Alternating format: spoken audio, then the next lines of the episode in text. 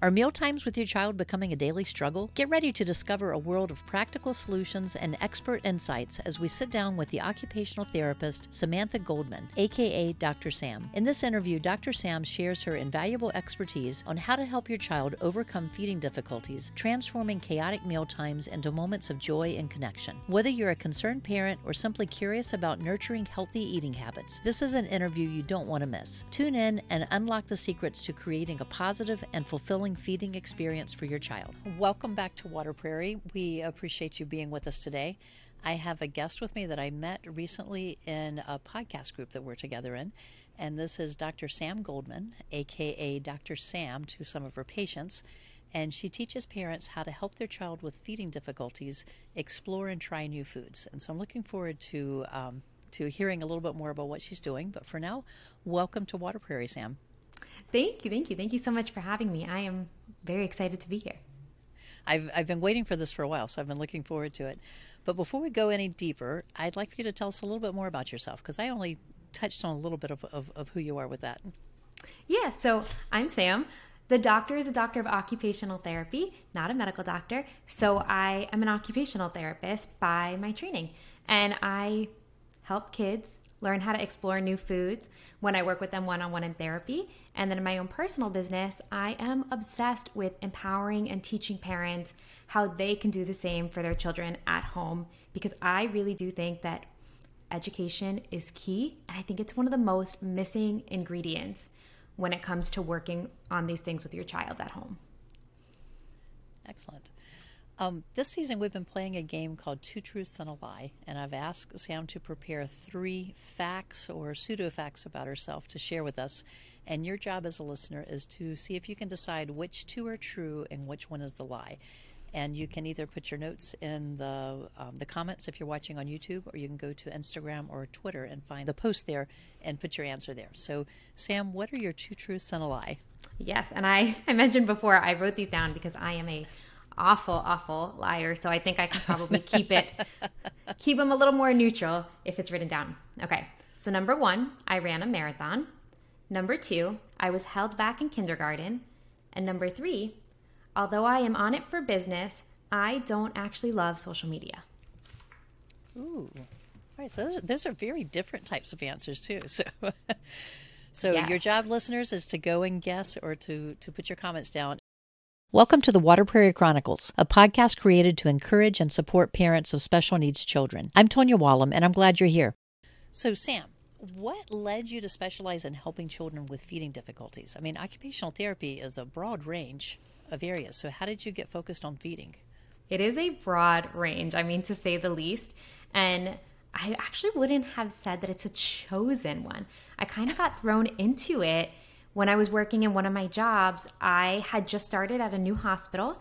I was pretty new out of school still, and the therapist who was at the hospital that was supposed to be training me, teaching me everything, a week in, she gave her notice.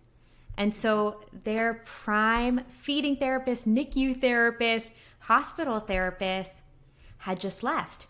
And so there were a couple other girls who were still specialists in feeding, still specialists in the NICU, and they really took me under their wing. I initially thought I was just going to be doing general kind of OT for the hospital, and all of a sudden I was a feeding specialist and never knew that I would have loved it, but I really did love working with the kids on that. And when I was in the hospital, one of the things that really just stood out to me so much was some of these things they could have been prevented.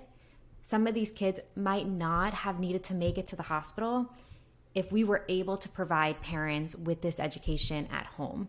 And so that's kind of how that verged into me also doing it in that outpatient setting. Wow, it's, it's actually really interesting. You know, you don't think about um, about how the, it starts that early too, with uh, the the younger children.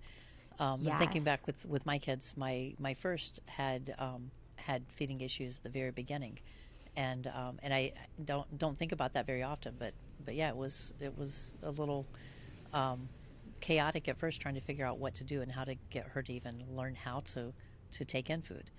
So uh, yeah. yeah, you know, a lot of people when they see us in the NICU, they're like, what do you mean a baby doesn't know how to eat? Don't they just aren't they just born knowing how to eat? And no, actually it's it's a learned thing. Yes, they have reflexes when they're born that help them, but sometimes those reflexes aren't developed or sometimes something isn't going right. And then as you grow up, those reflexes go away and you need to have that skill. So yes, right. I mean definitely I'm sure you've you saw that in the beginning. Well, we were more with a tongue tie issue and so trying mm. to um, to find adaptive uh, nipples for the bottle to be able to help hit, hitting the back of her, of her mouth more. Um, which I never would have even known that there was a difference on it. So, so it took it took a while to get to the right person though to help us with that, because there was some frustration along the way, and it, it was a good 10, 10, 12 days before we had that resolved. And um, yeah. meanwhile, she was not getting nutrition during that time, so it, it was oh. getting getting a little scary for a while there. But That's we yeah. We, we saw how quickly a child can lose weight when they're when they're, when they're just starting out, and she, you know, she, thankfully she was not a preemie, so she had she had her initial body weight there to help, but um, but I could only imagine, you know, with with the the NICU babies, you know how how how quickly something could change for them. Yeah, absolutely. Oh gosh, I'm so sorry you went through that, but so glad well, you found the answer. we learned a lot. We learned a lot during that time. the beginning of parenting, it, it just there, there there are lots of questions along the way, as most of our parents that are listening know already. mm-hmm. So, speaking of feeding difficulties, they can be challenging for parents and for children. I mean, not necessarily just the, the NICU, but as kids are getting older too. What are some of the common misconceptions or misunderstandings about this issue that you come across frequ- frequently? Yeah, well, I will say the absolute biggest misconception, the one I hear from parents, from siblings, from grandparents, the ones I see on social media, is that if they are not eating, that we should withhold food because if they are hungry enough, they will eat. So we should withhold what we what they want to eat, the treats, the snacks, those things that make them comfortable until they're ready to eat what we want them to eat. And that I think is the biggest misconception and also the most dangerous misconception. Because the truth is, when a child's not eating, there's a reason, usually, behind why they're not eating. Whether it's their oral motor skills, like their tongue ties, or something like sensory processing, so the way that their senses look at this, or even a medical concern there's a reason in their body they're not eating and their body is smart their brain is smart. We are always always always going to protect our body first. So the majority of the time a child will they are they are more happy not more happy but they are more comfortable with avoiding just eating and they're, they're going to take that discomfort of not eating as opposed to putting in something inside their body that feels like it's going to harm it Interesting. So, um, so yeah, and that that's one that I have heard before, or maybe not in those specific words, but the same idea around it before. Um, and so, as we go through here, I'm hoping we're going to maybe find out how we can dispel some of those those myths. Oh yes, um, so, what in in your in your experience, because you've you, you you work with kids from NICU up till when? I mean, that your early on time was with NICU. So now, what ages are you working with? Yeah, so I even work with young adults. So I actually really enjoy, I really thrive in those older kids as well. So anywhere up to 17, 18, I work with as young as 21 or as old, not as young, as old and young as 21. okay, so pretty much all, all, all, ages are working with you now. Mm-hmm. Okay, and, and with parents, with the younger children too. Um, so, what are some of the most common feeding difficulties that you're encountering? Yeah, so I would say I do primarily personally work with four kids aged four plus, but okay. when it comes to the most common ages, I think that kids start to see difficulty is around that like two year mark. I think is like where most parents see that. They're like, wait, they ate everything up until the age of two.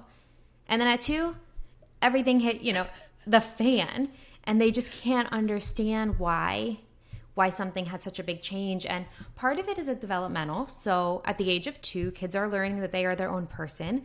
Until right. then they think they're part of their parents so they're learning they're their own unique person. They can say no when they don't like something, they have preferences now. And so part of it is developmental, and part of it is really those difficulties starting to show in a new way. We're adding more difficult foods. So when kids are younger, most of the time we're giving them softer foods, easier foods to chew. Then we're all of a sudden, we want those chicken, we want that meat, we want those hard cruciferous veggies. And so these difficulties start to show a little bit more. I hadn't thought about about that being the time that that we are bringing in those. And you're right; those textures are pretty extreme from from the mush out of a out of a soft food jar, or, or even making it yourself. Um, so, so that's the age group. What are some of the common feeding difficulties that you might see? Oh yes, so common feeding difficulties that we see are kids having a hard time with variety. I would say is the most common is the variety. So every time I, I speak with a parent, they're like, they will only eat a handful of foods. I can literally count on my hand how many foods they can eat. So, number one is that number of food for parents, also the type. So, a lot of our kids are completely ignoring certain food groups. So, most often proteins, fruits, and veggies.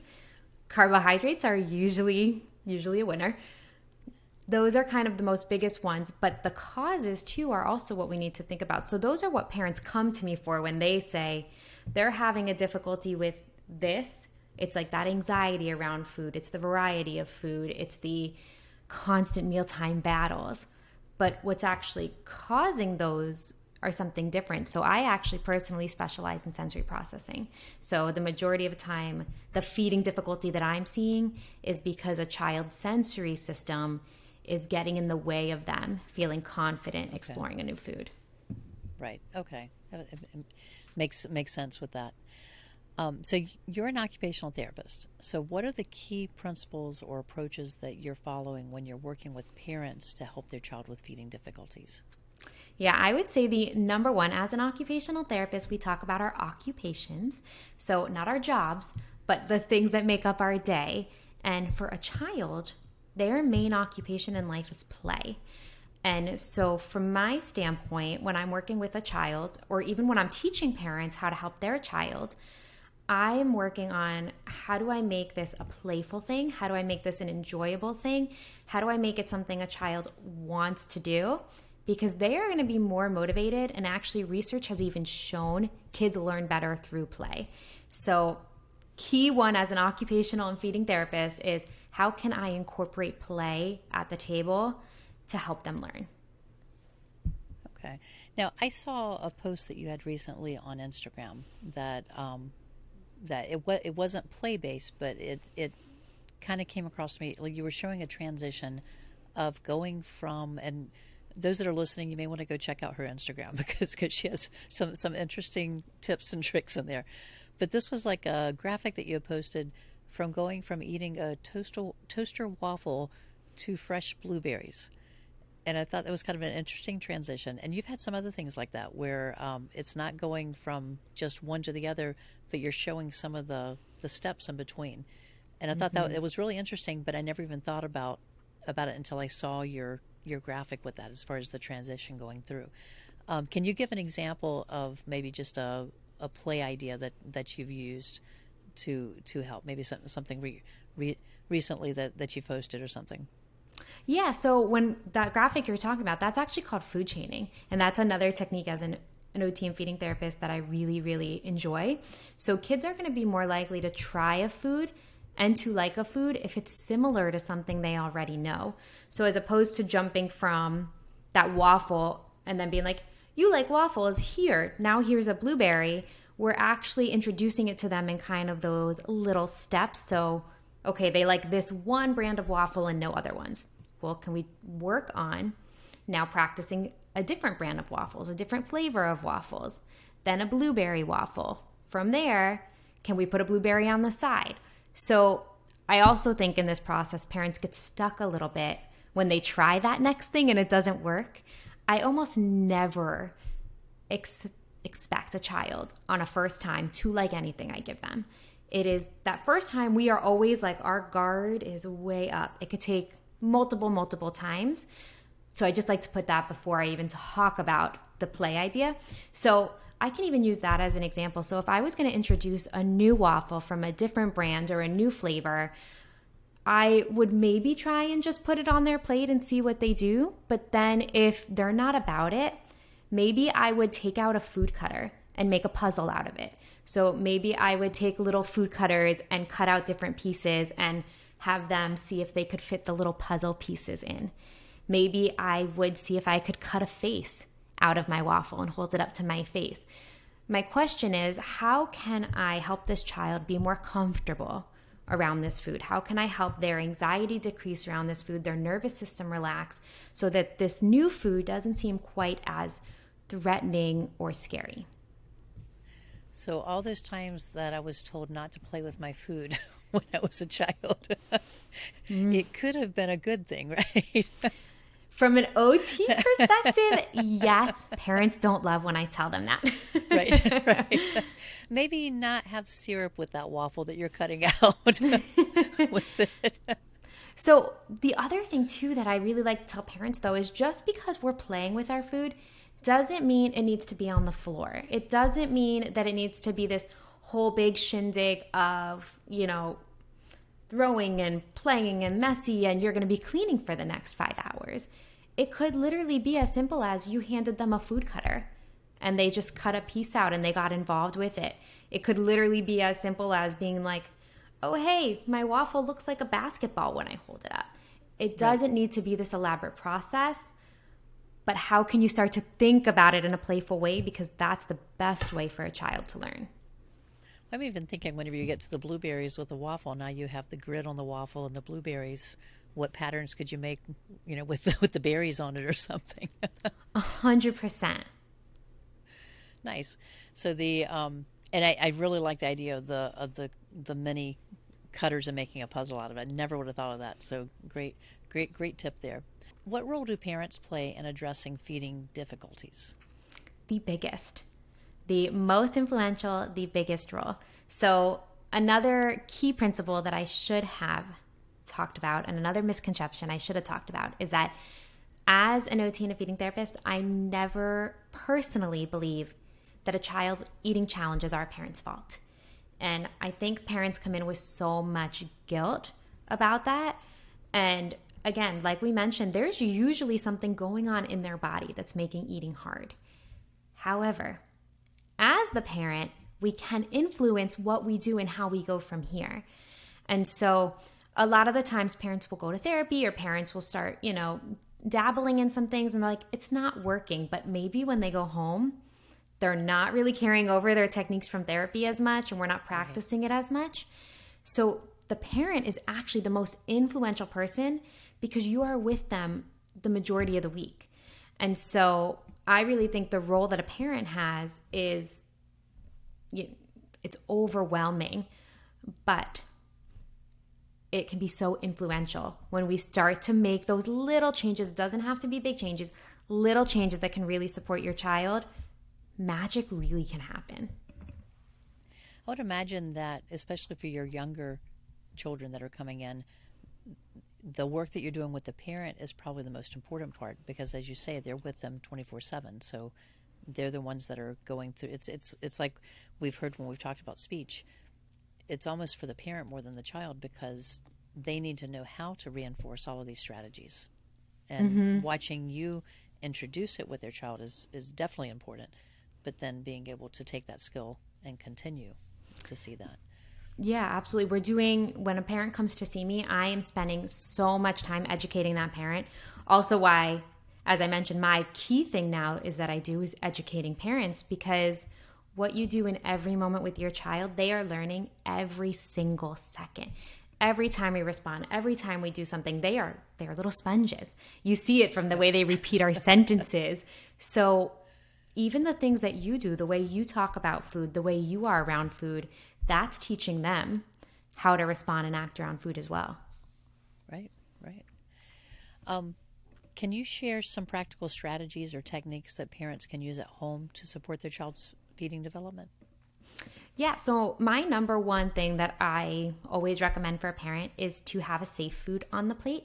So, kind of like we talked about before, I am not the biggest fan of that starvation method of let's just take away the food and they will eventually eat what they want, what we want them to eat. A safe food is a food that a child will eat about 80% of the time or more. So it's a very, very, very preferred food. And the reason that we put that on the plate is so they do feel safe coming to the table. They do feel like there's something they can eat. And something really interesting is that it will actually you you will see them feel more comfortable when they see that and be more open to the other things on their plate because they know they have something they can fill their belly up on. So that's number one of the things that I recommend. Number two is when you introduce new foods to ditch the pressure. And so I say with new foods, I used to say we don't do pressure at the table. I still personally do not use a no pressure method at the table. But when I'm doing podcasts like this and stuff, and you're not working one on one with a therapist, if you remove everything the way you were doing before, you will probably see their intake drop for a little bit. So I like to say now, why don't you just try with a new food? So whatever they're doing, however they usually eat at the table, but next time you introduce a food that's totally different, could you introduce it in a way with no pressure? Could you introduce it in that playful way of a game? And then just see what happens. Don't pressure them to take a bite, don't pressure them to take a lick, a kiss. That's become really big recently is can you take a bite? Can you take a lick? Can you take a touch? But instead, how can we do this in a non-pressure way that they'll actually be excited about? Right, right. What I'm thinking too is they're if, if they're that relaxed and they're playing, without even thinking, they may take a a taste of it. Or... There are so many times in therapy, and even when I talk to parents who are in my membership, that they're like, "I can't believe it." They're like, "I they just they took a bite. Like we didn't do anything. They just took a bite." And even last week, I was seeing a child, and they just they stuck an orange right in their mouth, and we hadn't even done anything yet. And you're just sometimes you're like, wow, as soon as they feel comfortable and confident and that food matches with their system, with their confidence, they just something clicks sometimes. And so I like to say when you introduce that new food, can you try it without the pressure this time? Right, right. And then I'll but give you one more. Yeah, yeah, please. So my third one is I like to make sure to introduce a plate that has a protein, a fruit or veggie, and a carbohydrate. So, and I usually like to do that for snacks and for meals. So, a lot of the times, dinner becomes this really big point of contention because dinner is the meal that we think needs to have all of our nutrition. And then for snacks, we give like, you know, just the cookie, just the Cheerio, just the this. But kids feel more comfortable at snacks. So, what if that new food was introduced at a snack time? Would they feel more confident and comfortable taking a bite then? If we gave them those other foods around snack time, would we not feel as pressured at dinner that they have to take a bite of these things? So that's my other one that I really enjoy doing with my parents is adding those three things on the plate. I like that too, as far as for future health of the child. Now they've learned a more balanced approach where they're not having just a day of carbs between breakfast, snacks, and all, and then, like you said, dinner time, adding all, all the protein and the veggies just in one meal. So they, um, you know, as they hit those teen years and all, they may have a healthier balance of what they're eating um, and into adulthood too. Yeah, and it helps balance their blood sugar for going into class and learning, and they feel they feel more full. Of course, I know there's a lot of parents out there immediately thinking, Sam, what are you talking about? My child does not even have those foods yet. I can't even put a plate together of that. But even if they're not eating it yet, I like to introduce just like a little size of your nail so I like when I do a new food, I like it to be a really tiny piece of new food because that's less overwhelming and just leave it on the plate and start there. So how how long like so when something starts out like that, so you have a little sliver of carrot or whatever it may be, um, how long would you typically expect it to still be on the plate afterwards before a child even attempts to try it? So I would love to have a better answer to that for you. But the research is all over the place with that, and it really depends on the child you're working with. So, a child who's had a lot of negative experiences with the food, they are going to take a lot longer. A child who's had a lot of pressure at the table, a lot of fighting at the table, it's going to take a lot longer. And so, the research goes anywhere from like it takes eight times of exposing a child to a food to it takes 50 times and there's somewhere in the middle. Okay. So I really wish there was a better answer. I would say in general, the field of us say it takes 20 times of a child tasting a food to know if they like it. Okay. So even even once they've tasted it. So parents that are listening, don't give up if you're just starting and it's just been a few days. yes, don't give up. Actually, again, the research shows that a parent tries 3 to 5 times before giving up on a food. And yet we're saying a child needs to taste it 20 times. So a lot of the time we're giving up way ahead of the curve. There are some foods that might take a year. There are some foods that a child may never like. But what we want to do is to get into what I like to call a food explorer lifestyle. So, a lifestyle where we continually expose them to stuff, continually introduce them to stuff, just like we do. We go out and we try different things all the time. We learn different things. We put different things on our plate. So instead of hyper focusing on this one food, instead of hyper focusing on did they take a bite of peas at dinner tonight, focus on how can we create this lifestyle that supports food exploration and their own love of food. Right, right. So, are there any specific milestones or signs that parents should look out for to de- identify a potential feeding difficulty or problem? Yes, absolutely. So I would say number one, and the one that usually gets looked over the most, um, parents go into the pediatrician and they're constantly saying, "My child's a picky eater. My child doesn't eat anything. Mealtime is awful." And a lot of the times they'll ask, "Oh, okay, but they're they're gaining weight, so it's okay." But if you are continually fighting with your child at dinner every single night, if it is miserable for you, if it's miserable for them, I always say it's worth getting an evaluation. Along with that, if your child is eating less than 10 foods, is a big, big red flag. If they're eating even 20 to 30 food, that's kind of like that mm, yellow flag. If they exclude entire food groups, and if they're losing weight. Okay. And would it be an occupational therapist that they would call at that time, or would they go to the pediatrician? Where would they go to get help? So typically, your first stop is going to be the pediatrician because usually you need a script, especially if you're going to go with somebody insurance based. You're going to need a script for therapy. Sometimes, some states, like in Florida, we don't need um, a script, but insurance probably won't cover it. So, your first stop, I would say, would be your pediatrician. Then from there, there are different types of feeding specialists. So, there's occupational therapist. We are really, really skilled in sensory processing. There's speech therapists. They are really, really skilled in swallowing and any kind of right. signs of choking. That's another one. Any choking, coughing, things like that. I would immediately go to a feeding evaluation. Then there's even psychologists. So if you feel like it's really anxiety based, there's oh, psychologist. And last, you have your dietitians. So they're going to be working with you on that calorie. So anybody who really feels like their child's not getting enough calories, I always recommend they start at a dietitian. Okay. So there's different ways you can go. right, right. When and depending on what the what the situation is, and I would mm-hmm. imagine it may take uh, trial and error with a couple before you find out what the real underlying problem is. Yeah, depending absolutely. on how much your child can communicate with you. Yeah, and we're also going to want to rule out before we start feeding therapy is if there is any kind of GI related diagnoses, right. if there's any kind of other medical, there's over 400 medical diagnoses that can be related to eating. And so we want to first have that first stop at your doctor to rule any of those out. Right, right.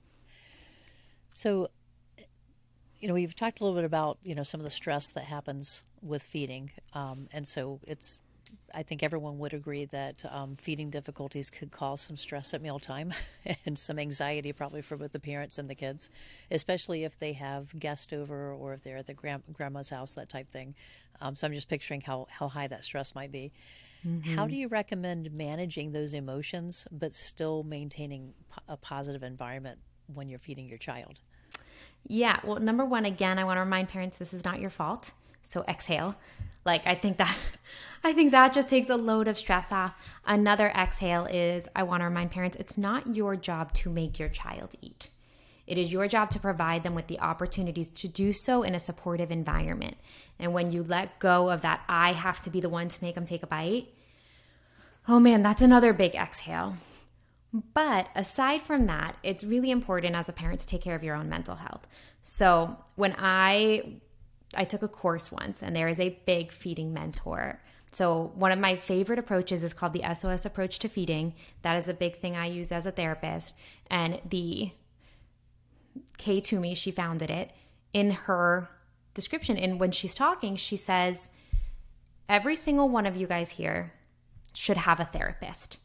She's like, when you start waking up in the middle of the night thinking about these children, she's like, it is time. And I was like, okay, I wake up all the time thinking about these kids, making sure that they. So I am a big proponent of therapy. I will say personally, after that with her, I was like, okay, I'm going to go talk to somebody. And of course, we don't share any information about kids. But right. learning how to manage your emotions and how to separate that from your child's emotions so that you can be the best version of yourself so that you can help them. And we actually we talk about this in therapy is that a child is learning their skills of regulation from your regulation. So if you are mm. screaming at them about taking a bite, they are going to learn how to respond is to scream back at you versus if we kind of get down to their you know, we take our deep breaths and we relax. And once you kind of figure out how to help yourself, you can better help your child. How they say on an airplane, put on your mask first. I know this is easier said than done though. So, realistically, how to manage this, sometimes you need to go in another room and take a couple deep breaths. Sometimes you need to get help. Sometimes you need to reach out to somebody for help so you have support through this. Sometimes it's working with your partner and making sure you guys are on the same page so that this is less stressful for you both. Right, right. I've I've had quite a few of my guests talk about that as far as just the the need of making sure that you're taking care of your own self too. And so I appreciate you emphasizing that as well. I think think we all need to hear it. It was not something that I thought about focusing on when I was at that stage of being a young parent but I see the value of it looking back on it that it it, it, would have decreased stress. I think in a Absolutely. lot of ways. Absolutely and especially any parent of a child who does have unique needs and does have kind of a different path than you were initially thinking. It's a it is a lot of extra work to go to therapies. It is a lot of extra work to advocate for them at school and to do all these wonderful things you're doing. But we also need to make sure that you are filling your cup as well yeah, yeah. The um, so if if a parent hasn't been helping to address these issues um, with their child, so they're getting older. It's been years now. You're saying some of the patients that you have are in their teens and early 20s, even. Um, are there any long term implications or consequences if the feeding difficulties are not addressed? So, there's definitely long term, we see kids you know, maybe have some issues with nutrition. So, of course, you know, maybe their blood test will come back. A lot of times we do see, you know, low iron results and low this. Right. So, yeah, definitely if we're not eating certain things, um, I hesitate to go too much into the long term consequences because they could be really scary. Of course, this right. situation, this situation. But long term, if you don't, if we don't address it early on, if we don't start working on it early on, and we just keep fighting with our child, we're not going to get to that place where we want to get to. Right. And um, how can early intervention make a difference with that? Yeah, so anybody who knows about early intervention, the entire point of early intervention, at least where we are in Florida, is from zero to three years old. The brain is what we call very plastic. So it means that the brain is continually learning, laying down new pathways. Our brain is always laying down new pathways, but at that age, it is expanding rapidly. So, kind of like we talked about, every interaction you have with a child, it is laying down that pathway. Now, if we can get to them really early and really in that beginning, we can lay down a lot of positive pathways about food, a lot of positive interactions about food, a lot of memories and associations with food in a great way. If we keep having these mealtime battles and mealtime keeps being not fun, we're laying down the opposite. We're laying down pathways of, okay, wait, I gagged on this food. Okay, wait, this food wasn't enjoyable. I fought with mom. I don't want to come to the table anymore. So, the way that early intervention can be so helpful is that before we form really, really strong habits over time, we've actually gotten in there really early and made some changes so that we have maximized their development at a younger age. Right. Okay, good. And um, what are some additional resources and support networks that you recommend for parents that are dealing with feeding difficulties with their children? Yeah, so I actually I thought a long time about this question, and I have a lot of sensory ones, but I would for any parent out there, I would go to Feeding Matters. Feeding Matters has a wonderful website with a lot of education for parents especially when it comes to kind of that question of is it pediatric feeding disorder? Is it ARFID? Highly recommend you guys watch that uh, webinar.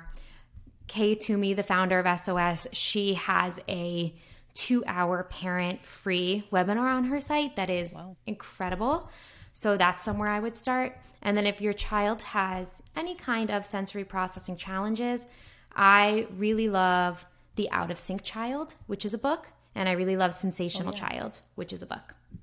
Okay. So we can we can put those links in the show notes so that those who want to look more into that, um, so you can find them easier.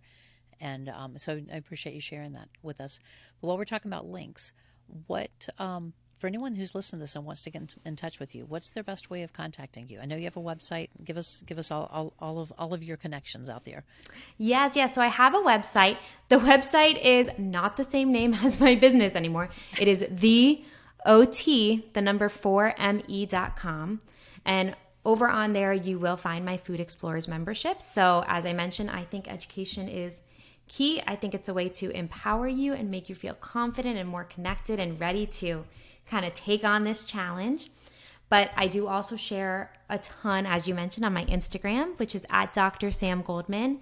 And then I do have a podcast that just launched recently, and that is the Food Explorers podcast. And we entirely dedicate that podcast to teaching you how to help your child become a confident and happy eater.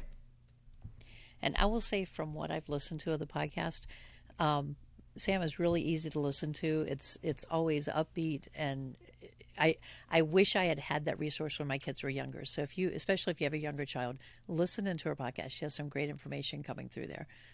Oh, thank you. so, oh, you're welcome. The um, so you've mentioned the Food Explorers. I want you to tell me some other things that you're involved with. Some any projects you have going on, or any programs that that our parents might be interested in.